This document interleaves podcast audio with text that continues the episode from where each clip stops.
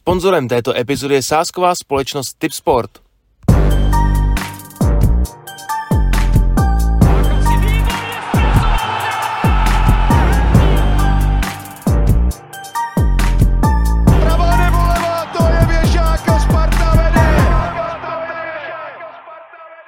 Ahoj Spartanky a Spartani, vítejte u další epizody podcastu Spartanských novin.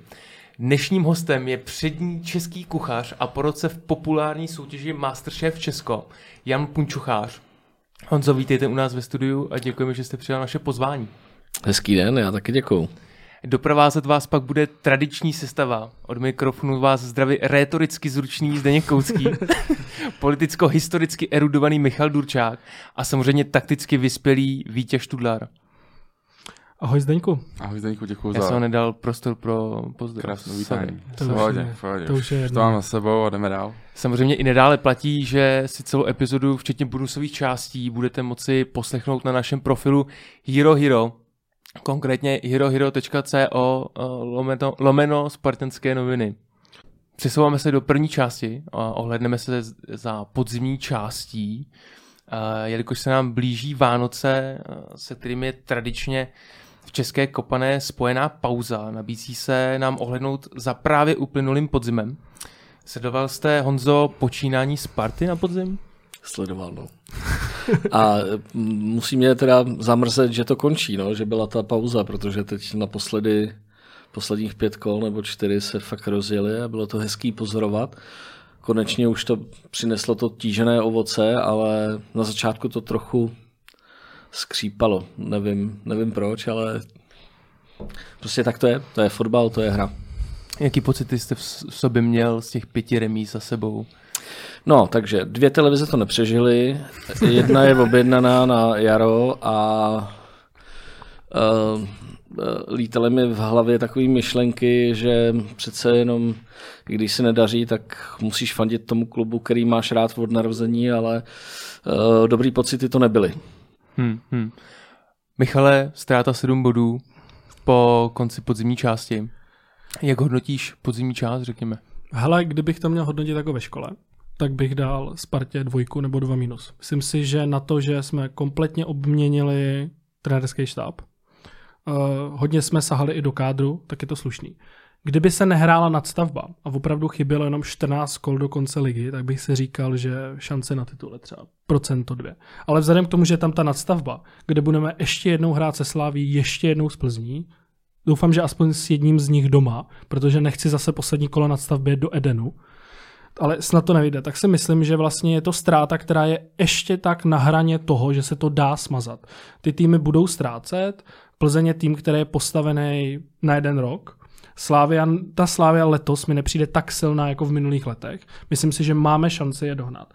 Bude extrémně... Počkej, za- promiň, doplním, že Slávě střela 51 ligových gólů, jestli se nepletu.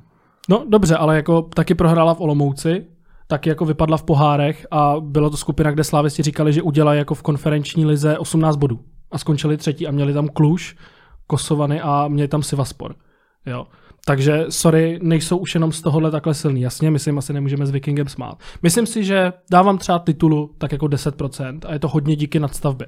Myslím si, že po tohle, myslím, koliká třetí nebo čtvrtá sezóna, kdy je nadstavba Vítku. Čtvrtá, myslím. Jo, a myslím si, že tentokrát to může být první sezóna, kdy i pro nás ta nastavba bude fakt do posledního kola relevantní. Honzo, ztráta 7 bodů na Plzeň. Je to No tak- hodně nebo málo? Tak to ukáže čas, ale na začátku sezóny jsem si říkal, že by to, že by to mohlo být naopak, že by Plzeň mohla ztrácet 7 bodů na Spartu, ale, ale není to tak a to ukáže čas. Dá se to, dá se to smazat, ale je to, je to docela dost. Je to dost. Víťo, ať už se koukneme na závěr podzimu, nebo obecně celý, celý podzim kriticky nebo pozitivně, uh, Sparta byla asi nediskutovatelně na kolenou. Jaký pocity si odnášíš z podzimní části?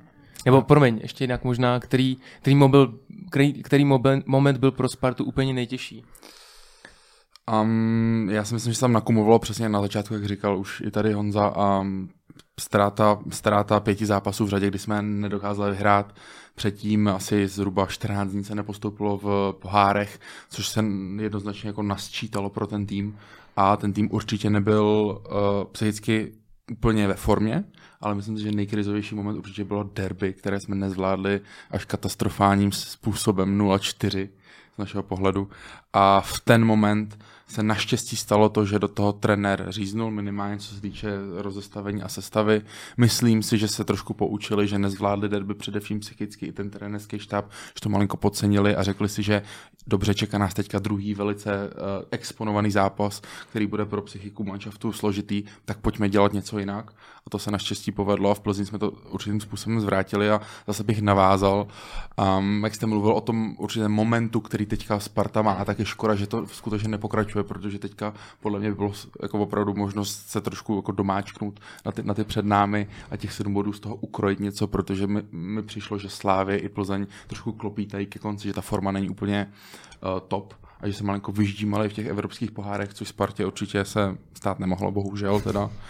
A, a ještě, bych zmínil, ještě bych zmínil jednu věc, a to je, že Sparta udělala uh, o, o letní přestávce nejvíce změn a ta jejich, uh, řekněme to, zefektivnění uh, působnosti těch změn teprve te, teď až dorazí do toho, um, do, do Sparty vlastně jako takové, že se to všechno sedá, chce to trošku času na to, aby to sedlo a teďka teprve z toho podle mě budeme jako těžit, že se přivedl zahraniční trenér a spousta nových hráčů v létě a teď teprve podle mě bude gradovat Sparta jako taková. My jsme to řešili s Jirkou Novotným, ale tahle ta, že zimní příprava bude naprosto klíčová. Budu velice zvědavý, jak posílíme. My vlastně moc těch spekulací nevíme, a, ale Priske má teď jako naprosto jako bezprecedentní čas, skoro tři měsíce s tím týmem něco udělat. On, když začala příprava, tak říkal, teď bude kriticky do těch Vánoc udržet nějakou fyzičku a vlastně ze všech jako metrik, co byly k dispozici, protože my nemáme zase uh, všechny, tak bylo vidět, že co udělali jako Priske, Nordgar, Klarup a tak dále, že ten tým jako fyzicky neuvěřitelně posunuli. Takže Slávia, která nás před třema, čtyřma rokama přeběhala, byla agresivnější a tak dále, tak tahle ta výhoda jako myslím si, že pokud pomineme to derby, tak opravdu jako zase tak jako nebylo to vidět, ale jasně to derby to se nepovedlo. Honzo, reakce týmu Sparty na ztrátu nebo na prohru na Slávy. Jak se vám líbá reakce v Plzni? A, tak já moc Plzeň nesleduju. Já myslím, že je to dál a tam by to mělo zůstat, ale, ale tak bylo to nešťastný, protože ze začátku toho, toho utkání to byl takový nešťastný gol jednou chybou. A myslím si, že to všechno šlo jako do kolen, ale já nejsem žádný fotbalový analytik a nemůžu říkat, kde byla chyba, protože se zaměřuju na něco jiného než, než na fotbal, ale, ale jako z pozice mě jako fanouška to bylo při nejmenším jako, že jsem ten polštář jako kousal až do dna, protože druhý den vždycky, když se prohraje, obzvlášť na Slávě nebo na Plzni, tak se chodí kanálama, že jo? takže já jsem se koukal, když jsem vycházel z domu, aby mě nikdo neviděl, protože dostal jsem několik příjemných SMSek. No a Plzeň, víte co, vždycky se zadaří, jako je radost, když Sparta nebo Slávě prohraje, protože přece jenom to pomáhá té Plzni, pomáhá, jsou ty tři manšafty, které jsou nahoře, nebo dva jsou výš, ale tři, který bojují o ten titul a říká se to každý rok. A když jeden prohraje, tak vždycky se třetí směje, zvlášť když hrajou mezi sebou. Já jsem konkrétně narážel na to, že deset let jsme v Plzni nevyhráli. Jo, takhle. Tohle jsem přesně myslel. Tady to derby. tak to jo, tady to plzeňský. To bylo skvělý. Uh, sice tam byly potom asi rozbitý šatny a nějaké věci, ale víte co, já, já jako mě já nemůžu hodnotit výkony jejich, protože dávají do toho maximum, si myslím. Ale Plzeň prostě prohrála. To mi přišlo jako hrozný ukázka malosti toho klubu. Prostě prohraješ doma po dekádě a řešíš šatny, kde jsou prostě krabice Pici. od pici. Tak, To je úplně jako... A ještě mimochodem velmi dobrá pizza. Jo, Jestli narážíte na to, tady na to, Mhm. na ty šatny a tady na to. Rovněž. Mhm. Vítě, vypadnutí v pohárech hned na začátku z kraje se- sezóny. Myslíš, že by Sparta byla teď v jiný pozici, když by postupovala do poháru? Zase je to velice hypotetický a když se koukneme po vzoru Slávy, co se jí stalo, že dostala směšně lehkou skupinu a směšně to tam podělala, tak eh, to, to samý se mohlo stát Spartě, takže my jsme byli už uštědřeni šance se zase zostudit, protože jsme se zostudili už dostatečně s Vikingem, což jsme už probírali několikrát. Myslím si, že pro a celkový rozvoj a obraz Sparty vůbec v Evropě a pro naše hráče a pro všechny v tom týmu a pro fanoušky, tak je potřeba, aby Sparta hrála poháry, byť by to byl ten kvalitativně nejhorší pohár konferenční liga, ale já si myslím, že, že je, je potřeba a, ze všech možných důvodů postupovat do poháru pravidelně, to znamená každý rok. Nelze se vymlouvat to, že si v září řekneme, ha, ha, ha tak jsme odpískali poháry, budeme se na ligu. To už tady bylo několikrát, nikdy jsme tu ligu nevyhráli. Jo, takže si myslím, že, že Sparta musí tlačit na výsledky, musí být úspěšná na všech frontách, má k tomu, má k tomu zdroje, má k tomu, má k tomu veškerý personál, veškerý peníze. Myslím si, že tu má velkou, velkou ambici, historickou tradici a to, že se to nedaří, je jako bohužel smutný. Použiju kuchařskou metaforu, dovolím si. Ano. A vás, všechny vás poprosím, abyste se vyjádřili a když bychom použili eh, terminologii třešnička na dortu, kterou část z podzimní sezony, pardon, z podzimní, podzimní části byste vypíchl? No tak třešnička na dortu byla, byla samozřejmě Plzeň, mm-hmm. to je jasný. A, a pak ten závěr sezóny, já myslím, že začali hrát, začali hrát skvěle kluci. Myslím si, že konečně jim to začalo, začalo šlapat a hlavně si začali věřit. A to si myslím, že v tom fotbale je strašně moc, protože všechno v tom týmu jsou skvělí hráči a jenom potřebuje si ten člověk věřit a potřebujete se s těma hráčima sehrát a to je stejně jako v kuchyni, takže můžete být špičkový kuchaři úplně nejlepší, ale když nejste sehraný v kuchyni, tak na tom talíři je to vidět a to je stejný, stejný jako, jako na, tom, na tom hřišti. Vítě? Tak já na to asi půjdu trošku od lesa, ať tady padne taky něco jiného, než je to ten vyhraný zápas v Plzni. A já bych jako třešničku na dortu viděl v podstatě už de facto před podzimní částí dosazení trenéra Priského do Sparty. Hmm. Jelikož to pro mě byla taková třešení po všech těch neúspěších Sparty za poslední roky a spíš bych teďka, teda když už tam máme tu třešničku posazenou a pomalu začínáme ten dort rozkrajovat, tak uvidíme teprve, jaký ten vnitřek bude a teprve až to uvidíme, tak do toho kousneme a ochutnáme, jaký skutečně Ježiš, je. doufám, že si nespletli cukr se solí. no, je, je, jako takhle, já si právě myslím, že ty základy nejsou úplně OK. Ten krém tam nebude tak tak propracovaný, těsto nebude tak vláčen, ale ta třešnička jako přišla v podobě Priského, takže kdyby se měl říct něco jiného, než je zápas v Plzni, tak jednoznačně trenér Priske. No koukám, že tady je to klasicky názorově nahoru dolů. Ještě, ještě, když jsme prohráli derby, tak to bylo, no možná ten Priske jako není úplně dobrý. ne, tak uh, jak říkám, teprve se ten dort uh, jako dodělává, ochut, bude se ochutnávat, jo. Teďka jsme v, půl, v půli boje, máme ještě nějaký čas tím něco dělat, rozhodně není nic ztraceno, 7 bodů je 7 bodů, není to, uh, není to nic nedosažitelného, matematicky už vůbec ne. Takže pojďme, pojďme tomu dát ještě nějakou jarní část. Spartě se opakuje to, že na jaře po zhruba druhém, třetím kole odvolává trenéra. Já bych si moc přál, aby se to tentokrát nestalo a aby Brian Priske byl po dlouhé době prvním trenérem, který zvládl celou dílku sezóny. Hmm, Michale, máš možnost. Já se ještě s vámi zeptám Honzi a Víti. Víte, kdo byl první, poslední trenér, který vydržel od začátku do konce celou sezónu v Spartě? Poslední trenér? Já to Michale vím, protože se ptáš každý podcast. tak to bude asi dlouho a Jo, nevím to už ani. Zdeněk šťastný. Šťastný. Poslední, a myslím si, že to jako, abychom jenom do perspektivy jako tu turbulentnost těch změn, já tak Zdeněk Šťastný byl opravdu poslední, který ani vlastně Pavel Vrba nevydržel, ani celou jednu sezonu přišel v zimě a pak byl odvolaný před finále poháru, jak nám tady sám říkal. Honzo, zmínil jste, že je důležitá... Neřekl jsem ti ještě ten moment, Zdeňku. A, promiň, pokračuj. Uh, já jsem chtěl říct teda taky Plzeň, ale, tak, ale kdybych to měl říct, tak si myslím, že bylo hodně sladký vyhrát na baníku ten pohár. Toho jsem se hodně bál. Vlastně byli jsme tam i osobně, byť jako inkognito na hlavní. A bylo to ten moc příjemný vidět jako na straně baníkovce, jako všude okolo. Jak tam přišel Baro, 14 tisíc lidí a pak se dají vlastence. to si myslím, že bylo sladké. Já se, to, já se ty výhry v poháru hrozně cením. Pro mě to není jako Mickey Mouse Cup v vozovkách, jak říkali třeba fandové arzenálu u některých trofejích. Já si toho opravdu vážím a hrozně bych si přál, přesně jak říkal trenér Priske, je to nejsnažší cesta do Evropy, abychom ty zbylý tři zápasy zvládli. Bylo by to fajn.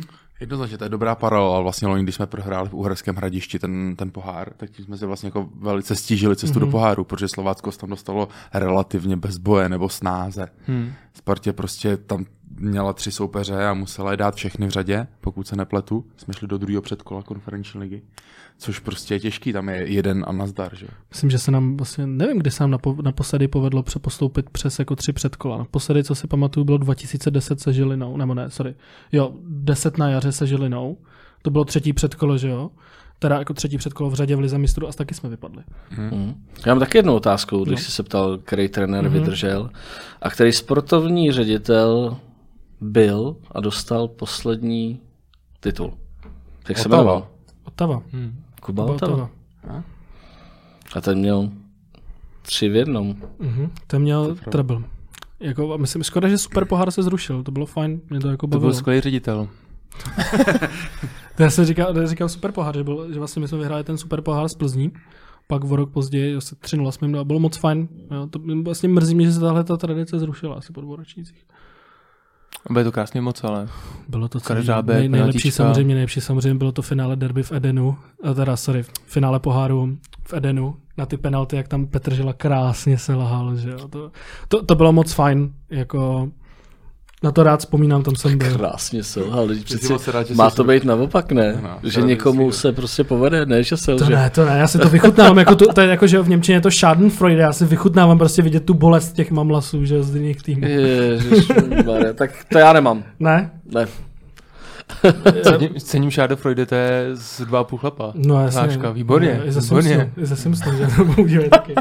Ty jsi prostě rád, že sousedově chcípla koza. No samozřejmě, já si to hrozně užívám, že jo. Pro tebe nenávist. Vy jste takový dobrák oproti nám, koukám. No, teda jo, tak vy jste úplně typický Češi, ty jo. Ty asi špatný podcast, jo. Honzo, vy určitě pamatujete i ty úspěšnější, mm. řekněme, sezony Sparty, hlavně minulosti. Mm, zmínil jste před chvilkou, že Spartě chyběla ta týmovost. Myslíte, mm. že to je hlavní jako příčina nebo ta ingredience, která, která Spartě chyběla? No já si myslím, že ještě vůdčí, vůdčí osobnost v tom týmu. Myslím si, že vůdčí osobnost, který to vezme na sebe a který, který strhne ten manšaft k sobě. Máte nějaký návrh, kdo by to mohl být? No, tak teď je jeden volný, teda jde asi do Saudské Arábie, ale nevím, jestli by tu kabinu spíš nes... Ne. To byl dobrý ty. ne. to jsem nečekal. ne, já, se, já jako fakt nevím, chytit někoho, někoho kdo, má, kdo má srdce spartanský, no. Matějovský. To, ale tohle, to, to bude 1,40 bude. Jo. No, ale furt si to tady dává. To je, ale počkej, počkej, jako tam je problém, že u těchto těch lídrů, jsme, že jsme se na to vedli hrozně dlouhou debatu s Maulíkem a Hodovým, ale vlastně jsme došli k tomu, že tyhle ty lidi si velice těžko můžeš koupit z té ligy. Jo, importovat mm-hmm. je, to jsou mhm. tyhle ty vůdce a lídři, to myslím, že ve všech jako sociálních skupinách, což fotbalová kabina je jedna z nich, musí ty lidi jako vyrůst zevnitř. Takže to je něco jako velice složi, složitě jako importovaný. No. Ukázal se to u Krejdy, který byl vlastně posila do Bčka, a dneska je z něj kapitán bohužel odehrál jenom dva zápasy na podzim, což mě strašně mrzí, ale když hrál, bylo to cítit, dirigoval to a vlastně i proti Hradci jako tak zkušeně zalhal a tomu rozhodčímu a ten vítězný gol díky tomu jako uznali. Ale tohle je něco, co si velice těžko jako nakoupíme. Nevím, jak to Vítě vidí. Tak já jsem to asi zmiňoval, opravdu samozřejmě na toho vůdce potřebuješ mít nějaký jako předpoklady v sobě, ale musíš, musíš si něco pravděpodobně v tom týmu, v tom kolektivu odpracovat a ta kabina si tě pak vybere sama v podstatě, hmm. když, když vidíš, že jsi platný člen a že, že táhneš za ten správný pro vás a že, že umíš řídit lidi kolem sebe a dát jim něco, motivovat je, tak ten, ten vůdce si myslím, že ve fotbalové kabině vzejde pak sám. Pojďme se přesunout do spekulací. Eh, moc úplně informací neprosakuje teď v současnosti ohledně Sparty a příchodu hráčů potenciálních. Nicméně přeci jen éterem eh, kolo jedna informace a to je David Pech z Mladé Boleslavy. Víte, co na něj říkáš? Mm, mladý hráč, myslím si, že bude růst v rámci jako svého vlastního rozvoje. Otázka jestli by ve Spartě na to měl prostor, protože ve Spartě víme, že spousta mladých to neúplně kousne a, a taky samozřejmě tlak na výsledky je takový, který nedává úplně šanci trenérovi postavit mladší hráče a rozvíjet je.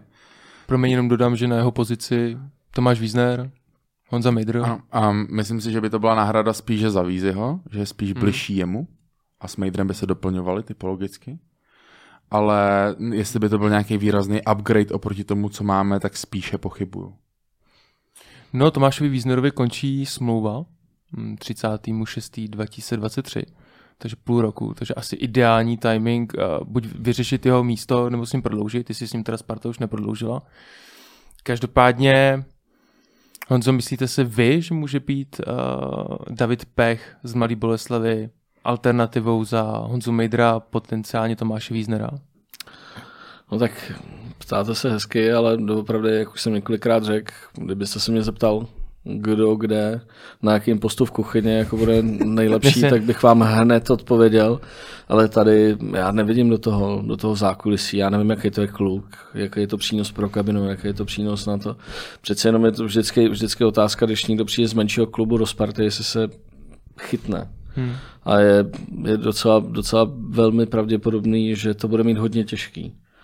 Takže On, víme o Davidu Pechovi, že je velký Spartan, že tam doufám, že vlastně kdyby se rozhodoval mezi oběma S, který ho chtějí, že si zvolí nás a, a Slávisti taky mají na ten post vlastně dva hráče, mají Lukáše Masopusta a Davida Douděru, který přišel taky z Mladý Boleslavy v létě. Takže si myslím, že bylo by to zajímavý. My se asi dostaneme že k těm smlouvám, Hmm. ale já mám třeba Vízio hrozně rád. Já si myslím, že to je neuvěřitelně jako nedoceněný hráč, takže by mě mrzelo, kdybychom ho takhle jako ne vykopli, ale mrzelo by mě, kdyby odešel. A ještě bych nezapomněl na jedno jméno, a ještě pořád máme ve Hradci schovaného Adama Gabriela, který měl velice dobrý, veli, velice dobrý podzim a taky by se vlastně na tu pozici hodil. A ještě si zapomněl jedno jméno, Andreas Windheim. To je tak, To ten je furt zraněný. Je tam plno na té pozici a To pokud plno, chce no. Sparta posilovat, tak zase bohužel musí někdo z kola ven, no. Ta fluktuace. ale to je zase ten Hele, ale problém. neuživíš prostě 50 hráčů na jedné pozici. Jasně, ale to je zase ten problém, co řešíme od přestupu Kadeřábka do Německa. Vlastně, že to byl Karavajev. Tak od, Karavaje, od Karavajeva, co do Ondra zpátky do Ruska. hrál skvěle půl roku. Oh. Tak prostě tady máme, tak máme prostě přetlak na, pra, na pravýho beka, ale stejně vlastně ti dojde, že nevíš, koho bys tam dal. Tomáše Víznerem. Nedoceněný hráč, neuvěřitelně. Ty já nevím, no, bych byl opatrný. Má tam své kiksy teda. Každý, tak proto nehraje v Saudské víš, Arábii s že, že, že jste bavili vlastně 4-5 men, ale že by tam byl jako vyloženě jako Tak ten pech může být trefa, že jo, jako pokud jako opravdu na něm Vojta Mrklas, um, když jsem se s ním o tom bavil, mi říká, hele, ten, ten kluk je největší talent od jako Dobka Deřábka. Jo. A on, Vojta Mrklas tomu rozumí mnohem víc než já, takže jako já mu věřím a říkám si, pokud jako je ten kluk opravdu tak dobrý, tak všechny jako Honzu Mejdra, Vízyho, Winheima a kohokoliv jako dalšího můžeš odsunout do pozadí a vsadit na něj. Jo. Teď je otázkou, jestli ty seš jako klub v pozici, kdy se ti tohle to vyp, jako vyplatí. Za mě, já si myslím, že teď na jaře musí přijít tři, čtyři opravdu hotoví hráči, který tě jako posunou do hry o titul. Jo. A do tohohle jakoby, do tohohle schématu mi uh, jako David Pech nezapadá. Sorry. si, si četl přání Briana Priského, co Ne. vyšlo na, na, na, internetu, že chce 3 až 4 hráče a Sparta mu nabízí 1 až 2. Víte, v krátkosti komentujme Ševčíka, který by se možná mohl stáhnout do Sparty. A to je vlastně podobná situace, taky mladý kluk, velice nadaný podle všech zdrojů, vlastně my můžeme pouze čerpat z toho, co se říká a píše, protože my s ním nejsme na tréninku, nejsme taky odborníci. Ale říká se, že to je velice nadějná desítka, a což je pozice, kterou máme taky obsazenou taky mladýma klukama, ať je to Adam Karabec, ať je to, ať je to Krištof Daněk. A zase, zase tam platí to. Já si myslím, že to hráč, který by mohl být ve spartianském kádru, ale otázka jedna, posune teďka výkonnostně Spartu, otázka dvě, uživíme ho a nezabijeme ho. A to je vlastně to, co si musí vlastně Tomáš Rosický, který je za to náležitě placen, tak si musí vyřešit s Brianem Priskem, jestli skutečně bude dostatečná minutáž, aby ji rozprostřeli mezi tři desítky, nebo jestli je budou schovávat na pozice, které nejsou jejich a tak dále. To znamená, to plánování kádru z mého pohledu byla velká slabina před pár lety, vlastně na začátku angažma Tomáše Rosického a postupem času se to velice zlepšuje a je potřeba tady před Tomášem určitě taky klobouk dolů, že se to naučil, jak se to dělá, protože když jsem viděl po, pří, po jeho příchodu, jak vlastně je ten kádr stavěný třeba trenérovi Jílkovi, tak to jsem jako kroutil hlavou. Jsme měli prostě na jednu pozici šest hráčů a na druhou jako nikoho. Bylo divný, hmm. že? Ale ještě tady je samozřejmě možnost, že ty kluky koupit a nechat v těch domovských klubech. Protože přece jen mm, Michal Ševčík je Brňák, tak prostě může jako dál růst v Brně. David Pech může k tomu klukově 20, může prostě další rok, rok a půl být v Brně. Jasně, aby nedopadl jako třeba Vojta Vorel, aby opravdu jsme neuhostovali jako v uvozovkách k smrti, ale klidně rok tam ještě jako může růst, zrát a pak si můžeme říct OK, tak přijď. Ještě bych navázal na Honzu, co, který zmínil, vlastně, že by mohl přijít potenciálně Cristiano Ronaldo, že by to mohlo být krásný přání. uh, Vítě a Michale, který, který hráče z ligy byste ideálně chtěli do týmu? To je těžká otázka. Myslím si, že v Lize je pár hráčů, kteří by jednoznačně byli posílením, ale obvykle se jedná o hráče Slávy nebo Plzně, takže tam to jako nepřipadá úplně v úvahu. Kalvach. Třeba. Mně by přišel zajímavý Roman Květ, který bohužel jako půjde do Plzně. Pod, jako máme všechny indicie a přišel by mi zajímavý, protože ta záloha, To jsem chtěl říct, no. hm, tak jsem vzal jméno. Mhm. Jo, kdybychom jako zase nehráli, jako, vždycky se mi líbil Čanturišvili ze Zlína. Jo, tak ať jako, aspoň nějaký jako zajímavý jméno. Jo. A když bychom brali český jména, Zděnej Chlik, Hm, proč ne? Kadeř bych se vrátil. A moc bych si přál, aby se jednoho dne vrátil na letnou Tomáš Vaclík. Bych si opravdu moc přál, protože si myslím, že to je jako skvělý kluk, jako lídr a myslím si, že jednou, až skončí kariéru, i po tom, co jsme se spolu jako bavili, když jsem s ním dělal interview, tak vím, že by jako Spartě hodně pomohl. To by si moc, jako moc přál. Já už jsem se, já už jsem se lekl, že chceš dalšího golmana, že jich máme málo. Ne, tak on bude, že on v Olympiakosu jako zranil se, nevím, jak to tam bude, řekové jsou šílený, že oni tam vyměnili asi tři trenéry za půl sezóny, jo, to. A to připomíná jako Palermo za do své největší slávy, ale říkám si, že jako Tomáš Vacík by byl, to bych si moc přál jako jeden z těch návratů. Myslím si, že Kadeř už to jako výkonnostně vzhledem k tomu, jaký jako herní atributy ho zdobil jako rychlost, dynamičnost a tak dále, že to už vzhledem k tomu, kolik mu bude, on říkal, že by se vrátil asi v 34, už si myslím, že to na to nebude, ale Vacloše bych si moc přál. Dobrý, tak jdem dál. A teď budu muset číst, protože máme tady několik hráčů, kterým slouží, eh, pardon, končí smlouva. Konkrétně jich je 13 a 13 hráčům končí smlouva k 36.2023 a podle Transferk. eh, jak Ten jsme- Sven Markt. Jo, jo, přesně tak. Tak, jmenovitě Dominik Holec, Matěj Kovář, má hostování, měl by se prodloužit o další lo- rok, ale musím to zmínit, protože není to potvrzený. Flory Nica, Milan Heča, Ondřej Čelustka, Tomáš Vízner, Michal Sáček, David Pavelka, Jakub Jankto, hostování, Ladislav Karičí starší, Jan Fortelný, Jan Kuchta, rovněž hostování a Lukáš Juliš. Moje otázka. Kdo ven? Ty seš teda... to asi musíš jmenovitě a my ti řekneme Ale ano, tak ano jo, ne, je tam ne. napsáno, kde je vegetarián. že bych měl snažší jako to. Jako, jako sáček, že? sáček zeleniny. Tak jmenovitě Dominik Holec, jako dvojka budíš. Záleží, jaký ten kluk bude mít ambice. Já si myslím, že bude mít ambice chytat jinde. Za mě nechat. Honzo, Mm. Nechat. Víťo, No, asi taky. Matěj Kovář, nechat asi. Nechám, počítám s tím, že to je dlouhodobá jednička. Honzo, líbil se vám, Matěj, za to, Mhm. co odchytal za poslední tři měsíce ve Spartě? Tak taky, taky tam, ale víte co, to je, to je to fotbal, tak jako bylo tam taky několik takových nehezkých momentů, kdy jsem mu to nezáviděl, hmm. ale mm, chytá dobře, samozřejmě. Líbí se mi. Hmm. To je vlastně další z generace prostě dvoutisícovek a mladších kluků, kteří jsou bráni jako zlatá generace teďka poslední, co vyšla z mládeže českého fotbalu obecně a otázka je, jestli prostě už jsou na tu Spartu dostatečně ready, no, protože já si myslím, že Spartu dost, dostkrát i zabilo to, že, nebo řekněme, uh, nebylo úplně vhodný, že tam těch mladých bylo moc. Fakt to jako myslím, že, že jsme byli taková jako výchovna. Koukněme se na, spa, na Slávě, koukněme se na Plzeň, tam mladí nejsou a jsou úspěšnější. O to, tam je otázka u Matěje Kováře jediná, co mě jako zajímá, jestli vůbec je možnost, aby ho ten Manchester prodal. Což nevím, nebyl jsem... to je nesmysl, nesmysl podle mě. Nevím, ale jako nesmysl, zase jako to je pak jako lepíš to řeším na Nevím, to nechme, nevíme. Ale dál, nic. Florinica. Ne, už, už ne. Honzo, líbil se vám Florinica? Je to taky dost kontroverzní téma. Jako, jako, jaký byl muž? Hezký. myslím, Já myslím vím, já to rozumím. Jeho žena peče dorty. Fakt, jo. No jasně. Tak to, vy jste si mě teda pozvali, abych já tady rozhodoval o kádru. To je zajímavý. Sportovní ředitel Honza Eh, Punčokář. Ty vado, to jsem si měl udělat nějaký meeting předtím. Mně se Florin fakt líbil, já ho měl rád, protože na něm je vidět, že chce vyhrávat. Hmm. A to je na spoustě hráčích jako málo vidět. A on jako vždycky to chtěl chytit, vždycky.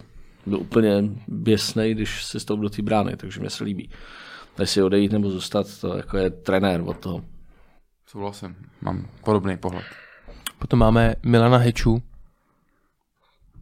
Už se asi myslím, že taky vodům dál. Mm-hmm. Je moc fajn, ještě doplním, že to je vlastně, kdybych si měl třeba vybrat jednoho ze tří hráčů, s kterým bych šel na pivo ze Sparty, tak Milan Heč je jeden z nich. Myslím si, že bude jako z toho, co jsme měli jako možnost vidět, že bude moc fajn. A myslím si, že trojku by měl u nás jako dělat nějaký mladší kluk. To znamená třeba Filip Nalezinek nebo někde. A myslím si, že pokud by se Milan Heča vrátil domů na Slovácko, moc bych mu to přál, aby, ať si třeba ještě jednou jako zahraje poháry, ať si to jako užije ten návrat domů, myslím si, že to pro ně bude úplně ideální. Ondřej Čelůská, často zraněný. Pase, to je, To je- pase hráč pro sportu. Už, už ne. A má- ne, ne, ne z nějakého jako nerespektu nebo z toho, že bych byl jako smutný, že nehraje, ale prostě, víš, prostě ty ho najmeš, že jo, a on je po celou tu dobu toho angažmá v podstatě jako neefektivní. Ať je ten důvod jakýkoliv, jo, tak to musí se posunout, že nemůžeš prodlužovat s, ne tak výkonným hráčem. nostalgie. Jo, mu- přesně, Hmm. to je to slovo, který jsem hledal. Já si myslím, že prostě Sparta je biznis, tlak na výsledky tam jednoznačně je a musí být a když si to rozdělíš pak do těch jako mini, mini rozhodnutí, který děláš jako nějaký tam manažer, tak si prostě musíš logicky vyhodnotit, že Ondra Čelůstka už, už ne, no. Tomáš Vízner, Michal Sáček, David Pavelka. To by Honza zvládnul teď. No, tak asi musí zůstat, ne? Je jasný. Nebo? No jo, jo, jo, já, se, já souhlasím. Já A jsem, ještě Pavelka je soused, tak jako ještě aby nezůstal. Je, jako vážně? no, ale od, dvě, od dvě vesnice, takže. Já třeba David Pavelka, kdybychom se asi bavili po derby, tak bych říkal, že musí jako odejít. Ale sám prošel nějakou sebereflexí v Plzni, vstřel rozhodující gól, byl opravdu kapitán na tom hřišti, my jsme ho tady hrozně zdrbli s Pokáčem. Uh, Michal Sáček, jeden z mých oblíbených hráčů, moc bych si přál, aby se jako na jaře dostal víc na hřiště. To je kluk, který podle mě to je kapitánský materiál pro Sparta, bych si to moc přál, aby třeba jako jednou po Krejdovi převzal tu roli. Eh, Bohužel nějak se to nenaplnilo, já nevím, co mu bylo. On byl zraněný, ale pak to bylo takový, že Sparta dává na Twitter, že je zraněný, den potom byl, eh, byl v základní sestavě Bčka, takže já vlastně nevím, co mu bylo, evidentně ho trápili zranění, ale moc bych si přál Michala Sáčka moc rád a víze už jsem chválil. Já bych se na to se podíval asi malinko jinak, z, řekněme z toho nějakého manažerského pohledu. Já kdyby jsem chtěl posílit tým, tak bych si vytipoval nějaký ty pozice, teďka mluvíme o středním záložníkovi, o pravým bekovi.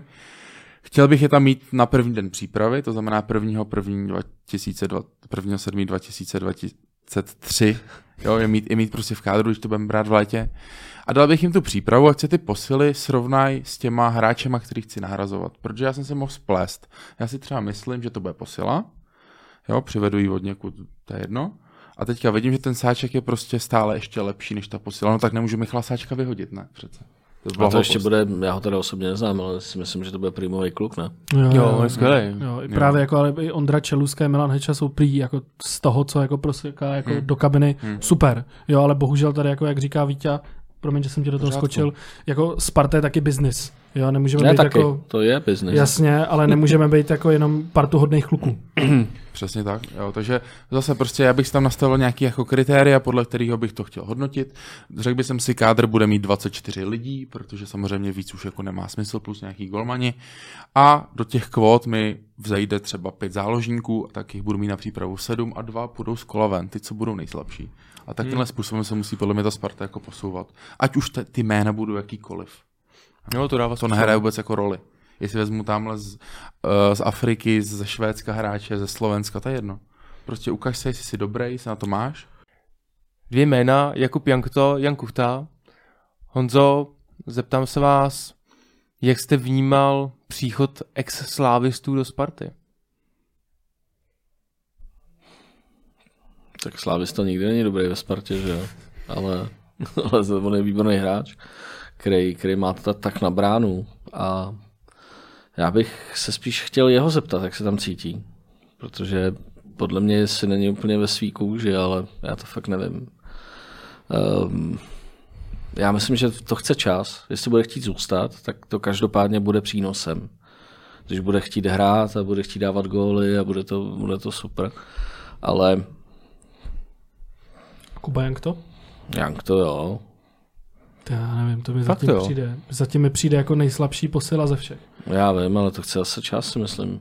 Ale to trošku mu jako křivdíš, on sice hrál jako strašně, pardon, že tady teďka cákam, ale zase vem si, kolik času měl na přípravu, jo. My jsme se Aha, zase ale vzali nehrál, polomor, že. Neměl přípravu. To, no. to je pravda, to ne? nám, to nám říkal Jarda Blažek, že jako ta Hmm. příprava je extrémně... Uvidíme. Jako kdyby mi teď někdo řekl, jak ať to rozsekne. Podle jara. Podle jara. Podle, jo, podle Já jara. si myslím, že bude lepší a lepší. Hmm. Jo, dal bych mu čas. Uvidíme. Hmm, OK. Uh, napadá mě možná ještě probrat téma Lukáš Šuliš a Fortelný. V Forty, krátkosti. asi tak krátce jako Julda, jako talisman do kabiny, do Bčka, super. Já mám hrozně rád. Já si pořád v něm vidím toho kluka, který jako dal ten gol jako na Láciu a byl nejlepší střelec že, Evropské ligy. Určitě, já mám rád, já mám pro něj slabost. Jo. Já jsem větší nostalgik než tady businessman Vítě. Ale já bych si Juldu podržel a Forty vzhledem k tomu, co předvedl v Teplicích v minulé sezóně a teď ho prostě trápili zranění a on je hodně jako, je skleněnka, je náchylný na zranění. Taky bych se ho podržel, je to mladý kluk, podržet smlouvu. Měli jsme ho taky v podcastu, říkal nám, že jako můj velký sen byl prostě hrát za Spartu, ten jako nám to ukáže. Věřím si, že i kdybych se s ním jako kdybych já byl třeba sportovní ředitel, a kdybych se s ním jako udělal jeden one-on-one meeting, tak si myslím, že on by mi jako přesvědčil, ať si ho tam mám nechat. Honzo, teďko se blíží Vánoce, hráči maj- mají pauzu v podstatě. Mm, když byste měl příležitost od Sparty jim něco uvařit, takovou středu, st, uh, večer, středovečerní večeři. Štědro- Štědrovečerní, pardon. A může to být i ve středu, to je v pohodě. Uh, co byste uvařil? No tak restaurace u Matěje je, je doopravdy spartanská hospoda, protože je to kousek, kousek od letný a spoustu hráčů tam chodí. A no, takže můžou to jídlo u- u nás ochutnávat dost často, ale já na štědrý večer vždycky bych jim uvařil stejné věci, jako vařím doma, takže kuba, polívka, normálně z kapra, štědrovečerní a pak smažený kapr, kapr s bramborovým salátem, ale je otázka, jestli je bude bavit eh, vybírat ty kosti, že jo. A jestli by jim za to pak Brian nevyčinil, že jako No, tohle tak to jim asi většiní i tak, ale mají potom čas se zase dostat do kondice, ne? Věnujeme se sice Spartě, ale měli bychom, op- neměli bychom, neměli bychom opomenout i mistrovství světa probíhající, protože fotbal a pivo k sobě prostě patří a na mistrovství světa v Kataru pít pivo a fotbal dohromady nejde. Je divný, že to do dvou dnů, než to začalo, ještě šlo, to jo. Nebo v práci dva dny před Tak, to tak. zakázali. A jsou tam taky jako uchylárny, že vlastně pár metrů před stadionem se nesmí pít, někde jako potom jo, a takovéhle jako divné věci. jiná, jiná civilizace, jiná civilizace.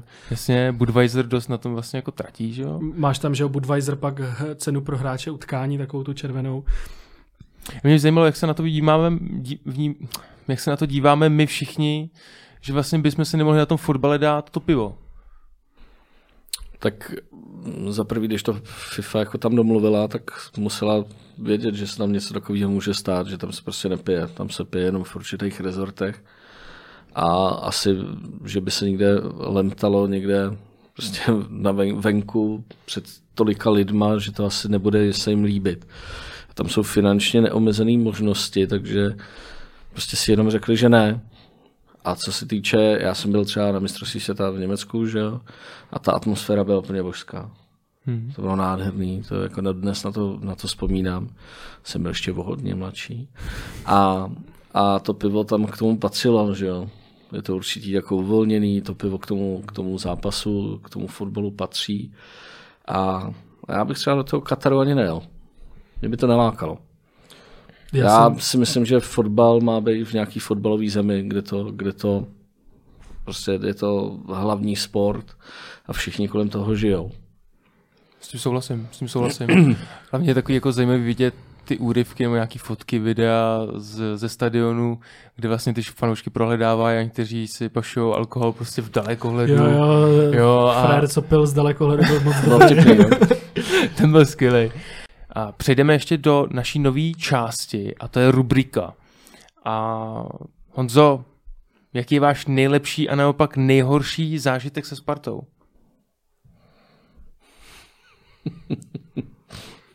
Tak já si pamatuju pár vyhraných, vyhraných zápasů v Lize mistrů a, a, a tady v té krásné krásný soutěži, tak to bylo krásný, když jste na tom stadionu a teď vyhrajete, že jo, to je hezký. A, a nejhorší, ježišmarja, těch bylo. jako nemám extra nejhorší, protože se mi to slejvá. Spíš taková moje bezmoc z toho, že každý rok si říkám, teď už by to mohlo být lepší, lepší. Teď přišel tenhle hráč, teď, ten, přiš- teď přišel tenhle trenér, teď už konečně by to mohlo šlapat, že by tam všichni mohli jezdit po tom zadku. A to je pro mě to nejhorší. Jakože to vypadá, jako kdyby tam nikdy, nikdy nechtěli hrát. Mhm. To mě jako, je pro mě to nejhorší. Na mě to působí, jak kdyby občas letná byla na indiánském pohřebišti. Teda. Poslední roky. Někdo nás proklel. Hmm. Ale já jsem mu říkal, fanoušek se, fanoušek se pozná tak, že prostě fandí, když se nedaří, takže já budu fandit, i když budou desátý, ale budu strašně lamentovat. Když se řekne Liga mistrů Sparta, který hráč se vám vybaví ze Sparty? Jako první. Ty vado, fakt, fakt nevím, fakt nevím. Nevybavuju se teď přesně jméno. Nevím, Siegel? Horst? Hmm. Jo, Horst je dobrý docela. ale ten už by to taky nezvládl, podle mě. To ne. To je, mě se vždycky vybaví Marek Kincel. To bude Kincel? mít do, do, kon, do, konce života spojený jako ten goláciu, to už jako. Mm. Geniální. Tam jsem byl zrovna. Jo? To, to, to mě mrzí, že jsem nezažil. Jako, mě byl dě, děcko, že? ale to vlastně jako jeden z těch úplně legendárních zápasů. To je strašný porno jako těch emocí. Jako na To muselo být jako neuvěřitelný. Jo? Tam teď zraněný peruce jak nevyskočí. A... Mm.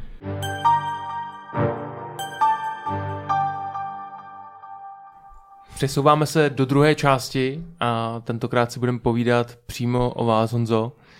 A čemu, Tak to už bych mohl zvládnout. a čemu, nebo vlastně komu a vděčíte za vaši klubu, klubovou příslušnost? Je to, je to věc z dětství, jako to je u většiny z nás? Nebo Můj to je slávista. Takže, takže- jste ho chtěl nasrat. Ne, tak možná jo, v dětství asi jo, ale, ale já jsem mu to možná udělal na truc, protože mě na fotbal nikdy nebral a já jsem hrozně chtěl chodit na fotbal. A kdyby mě vybral na Slávy, tak možná jsem se stal slávistou, ale pro mě vždycky Sparta byla, byla jasná, mají hezčí dresy, líp hráli, když já jsem byl mrňavej, takže pro mě Sparta byla jasná volba. Ale jak říkám, můj táta je slávista, takže proto chodím těma kanálama hodně často teď. A upevňoval jste ten vztah s tou Spartou tím, že jste třeba hrál fotbal, za mladší žáky, cokoliv, že jste spíš jako připadal si jako, jako ta hvězda té Sparty v uvozovkách? No tak já jsem vždycky chtěl být kuchařská hvězda. ne jako, že bych hrál za, za nějaký manšaft. Já jsem, uh, já mám rád sporty, jako když je dělám sám, tak mám rád spíš ne kolektivní, ale za jednotlivce, takže jako je tenis, squash, takovýhle, takovýhle sporty, co mě baví. Protože vždycky bych se pohádal s někým potom na tom hřišti, takže že to zkazil, nebo já, že bych to zkazil. Takže já mám, nemám moc rád za sebe kolektivní sporty, takže já jsem nikdy extrémně nebyl fotbalista, fotbalový. Vždycky jsem spíš byl v zádu nebo v bráně, takže když jsme hráli s klukama. Může být takový osobní dotaz. Eh, Ve Fortuna Lize vždycky bývá eh, vlastně víke- víkend otců, eh, kdy vlastně ti fandové Mhm. berou svý táty jako Taky jste vzal někdy tátu na, letnou, na letnou třeba na derby? On by tam nešel v životě, Ne. Jo? nikdy. A koukáte třeba spolu na derby? Ne, my jsme se povraždili. Jo? My se akorát pak telefonujeme, že jako. Takže taky volal po, jako pro Ředu Leštry Federu. No, tak to volal, volal dost, dost vehementně, já jsem mu to nebral samozřejmě. Až druhý den jsem se optal, co chtěl, že asi něco potřeboval, jestli mu můžu nějak pomoct, takže dobrý. Eh, Máte ve své restauraci nějaký slavistický kuchaře? Ne, nesmí tam ani jeden. Mám tam jako z jiných, z jiných částí jako České republiky, ale Slávista tam není ani jeden. A znáte nějaký kuchaře? Znám, znám číšníka jednoho, který dělá na jedné směně, je to vrchní číšník a to je zarytej slávista. A on je to skvělý číšník, skvělý kluk, ale fotbalu prostě nerozumí. To mě, to mě napadlo, když jsme byli v Plzni, v Roští, u Matěje Brože, tak ten, ten náš kamarád, tak ten vlastně taky má kuchaře Spartěny a když jsme, jako, jsme byli před Plzní, tak takhle jako přišel kuchař, jako roztrh takhle to bílý a řekl, podívej, taky fandím a měl tady jako Sparta Praha, to bylo super. Tohle by mohlo být zajímavý téma v návaznosti na Briana Priskyho, uh, což je vlastně zahraniční trenér ve Spartě. Uh-huh. V gastobran, u gastobranži je běžné, že kuchaři taky vyrážejí vlastně uh-huh. za, za, do těch zahraničních štací. Myslíte si, že pro rozvoj, ať už kuchařský, sportovní, je důležitý objevovat, zjišťovat, řekněme i přejímat, jak se daný řemeslo dělá i jinde? No, tak samozřejmě. Tak to je přeci, když někde vyrostou na jednom místě, začnu vařit v jedné v kuchyni a budu tam od začátku do konce, tak nemám takový rozhled, jako když vyjedu do té ciziny, budu v těch nejlepších klubech, v nejlepších restauracích, schánět a brát, čerpat ty zkušenosti, tak vždycky, když se vrátím potom zpátky domů, tak mám ten nadhled, mám trošku jiný, jiný pohled na tu věc a já si myslím, že je to velmi důležitý i pro ty hráče, i pro kuchaře, aby vycestovali, aby spoznali ten svět. Uděláme krásný oslý můstek a rovnou přijdeme ještě do kabiny Sparty. Protože si troufám tvrdit, že chemie, jak jste říkal sám v kuchyni, je vlastně to stejný jako chemie v, eh, v kabině Sparty. Mm, máte vy ve svém týmu, řekněme, eh, zahraniční, zahraniční hráče? Mm-hmm. Máme jednoho polovičního Itala, který doopravdy jako Ital, Ital, se, Ital se chová. I když teď už se hodně uklidnil, protože už je starší, je skoro stejně starý jako já, možná v rok starší. Ale máme polovičního Itala, ale jinak máme sami Čechy. A jak se projevilo to italské A ne, chování? nemáme jenom Čechy, já si napomínám, máme dva Slováky. No. No, to takže vlastně máme. To, to, to, to, to, to, to, to vlastně neberu no, ani jako No já taky ne, ale teď, teď jako, tak to, bych, to by mě neodpustili, kdybych je nezmínil. Doufám, že nefandí Slovanu. Ne, ne, ne. mě, mě by zajímalo, jak se projevovalo to italské chování. No, tuto bene, Andrea Pirlo. no. talíře lítali. Jo, všechno. Fakt, jo. jo. Sekírová hodně jako artikule, hodně jako křičí a je to, je to s ním legrace. A nejste vy jeho šéf náhodou? Jsem? A on nekřičel na mě. jo, já myslím, na vás právě. A, nás je tam víc. A říká něco jako we, miss, we must kill the food nebo něco takového. no tak on většinou, když nadával, tak to bylo jako italsky, takže v pohodě. Jo. Jaká zahraniční zkušenost vás obohatila? Ježiš, tak já jsem asi nejdelší moje zahraniční zkušenost byla ve Švýcarsku, v Bernu, v německém kantonu. A, a tam mě obohatila hodně, protože tam jsem se nastartoval a rozhodl jsem se naplno, že se tomu budu věnovat takovým způsobem, že jednou bych mohl být dobrý. Doufám, že to někdy přijde. A jinak já jsem procestoval celou, celou Evropu, jak co se týče i vaření, nebo co se týče jako zkušeností v tom, že jsem uh, chodil po těch restauracích, jedl jsem tam, vnímal jsem to, takže pro mě je to, pro mě je to full-time job, takže mě by hrozně zajímalo, vím, že vy milujete českou kuchyni, ale kdybyste si měl vybrat nějaký zahraniční jídlo a zahraniční kuchyni, rozdělme to takhle, protože vím, že to je mm-hmm. složitý. Co vám opravdu jako utkvělo v srdci? No, ona se o mě říká, že miluju, miluju českou kuchyni, ale ono to tak není. To neznamená, že vařím českou kuchyni mm-hmm. z 90%, protože pak tam máme ještě malou restauraci, která je fine diningová, takže tam se vaří samý, samý jako věci, které jsou vyvodiny chobotnice, krevety, langusty, laníže. Takže nějaký i jiný věci než jenom česká kuchyně.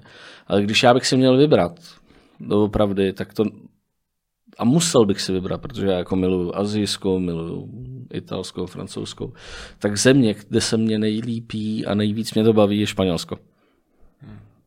A nějaký jídlo? Konkrétně dejte typ gastra. Tak teď jsem, teď jsem, byl, teď jsem byl San Sebastian a nejvíc mě tam bavili smažený nebo pečený vepřový uši s takovou jako skvělou, skvělou omáčkou, takže to mě bavilo hodně. Je to opravdická čuňárna, hmm. ale je to neuvěřitelný, protože je to plný chuti, jak to křupe, že? jak to má tu, tu vepřovou dobrou chuť, mě tam má ještě skvělý prasata, takže to mě, to mě teď naposledy nejvíc uchvátilo. Přitom taková blbost, která stojí jako 3,50. To se snad ani neprodává, že jo? A tak musíte si to objednat. Vědět, kde, no. Ty baskové, to jsou vždycky jiný. No, jasně. Chce to, chce to přijít, no, je to tak, hmm. i ve fotbale. A chce to přijít do řeznictví říct, až příště přijede maso, tak mi objednejte pár vepřových hmm. uší, dobře to uvaříte a pak usušíte a pak usmažíte. Já jsem se trochu bál, že řeknete britskou kuchyni, protože jsem vysazený, protože oni opravdu neumějí vařit. To je pravda. ne všichni samozřejmě, ale ty jejich věci, co, co oni vaří, tak Ehm, je to trošku, trošku zajímavý. No.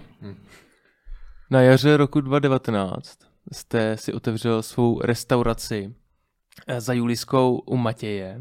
Pardon, takhle, restauraci za Juliskou jménem u Matěje, takhle konkrétně.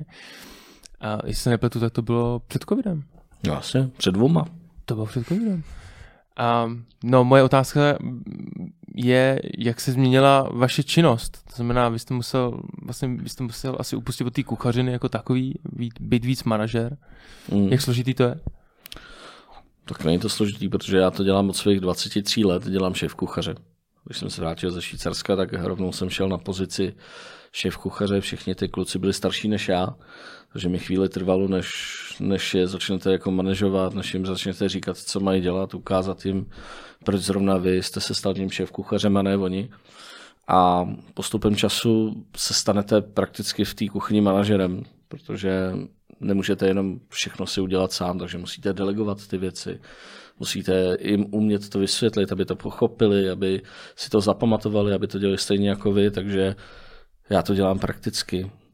Tady tu, tady tu práci, co dělám teď, tak dělám už dlouho, strašně dlouho. Takže pro mě to není žádná změna, co se týče mý práce, ale byla to velká změna, co se týče, co se týče psychiky z toho, že vy každý měsíc musíte vydělat na těch 33 zaměstnanců, co tam máte, aby si odnesli svoji výplatu, aby na to nečekali aby hosti byli spokojení. Tak to je jediná změna, že to za vás nikdo Neudělal. neudělá. A nikdo to, ty peníze za vás nepřinese. Takže když byste tři, čtyři měsíce byl ve ztrátě, tak jste v háji, že? Já si nemůžu vůbec představit, co, co jste musel prožívat jak- o ten covid. To, To si neumím si to taky představit nemůžu vůbec. představit. 33 lidí. To je asi jako kdyby Sparta byla desátá, no. Nebo na sestup, to je dost podobný. Jako, víte co, nejhorší bylo, že nikdo nevěděl, co se stane. No, nikdo nevěděl, jak to dlouho bude trvat, jestli to nebude úplně třeba další, další půl roku, nebo jestli se to nebude opakovat každý rok dál a dál. Tak doufám, že to nejhorší je za náma, že budeme moct prostě všichni, všichni dělat svoji práci. Může No, ještě jako biznesovou otázku mě by zajímalo, ale vlastně teď to nemyslím vůbec jako zle vůči těm jako uh-huh. podnikatelům dalším, ale vlastně mám během covidu ubylo dost konkurence, protože bohužel i dost restaurací po Praze prostě není. Není, ale myslím si, že teď to bude leden, únor, březen, to bude horší. Já si myslím, že tam ještě někdo se jako zmátořil, ale že teď opravdu s těma nárůstama těch cen všeho, tak to bude o hodně horší, než to bylo. Covid byl dobrý, to byla první rána kapitána a teď to bude úplný hřebíček do rakve. No mě by biznisově zajímalo, co se vlastně odehrává v hlavě majitele restaurace, když ví, že vlastně covid a nemůže podstatě vykonávat tu svoji činnost a vydělávat peníze. Hmm. Jo, je to jako panika, je to šok, je to...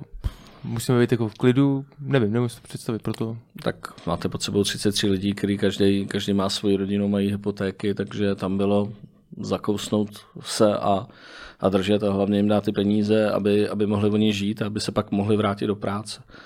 Psychicky to nebylo úplně ideální, ale já jsem doufal, že to skončí. A věděl jsem jednu věc, která je velká výhoda restaurace u Matě, že když se otevře, tak hned od první minuty je narvaná. Takže to je skvělý, skvělý v tom, že jsem věděl, že prostě teď to nějakou dobu bude trvat, otevře se a znovu se ta mašina rozjede takovým způsobem, která by měla. Takže jediný, co bylo, že přece jenom, když neděláte půl roku nějaký zaměstnání, tak malinko zlenivíte, malinko prostě koukáte na ty věci jinak. Zapomněl jste tu každodenní rutinu, takže jenom nastartovat zase tu mašinu. A to se naštěstí, naštěstí povedlo. No, šílený, nemůžu si to vůbec představit. Uh, řekněme, že vy děláte svoji práci v optimálních podmínkách. Teď, na, teď narážím na, na občerstvení na letný.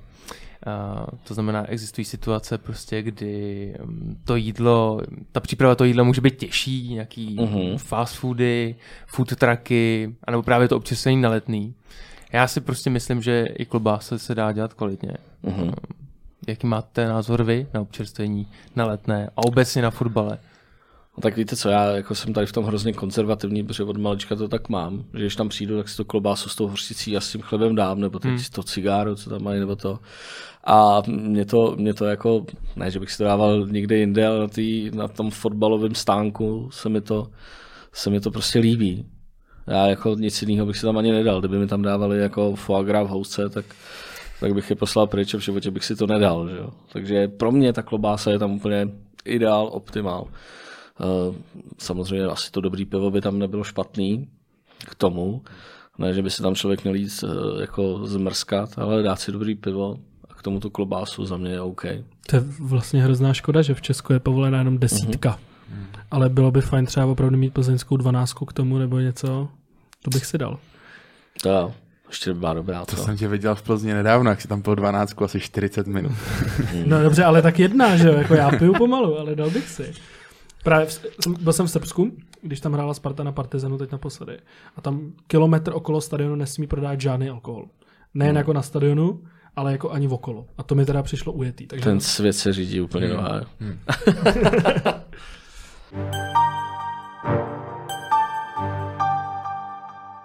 Zbytek epizody si můžete samozřejmě poslechnout na našem profilu herohero.co lomeno spartianské noviny. Otevřel byste si restauraci ve Vršovicích, i kdyby byla naproti Edenu? Všechno. Všechno. Jestli vyhrajou, tak jim něco uvařím. Normálně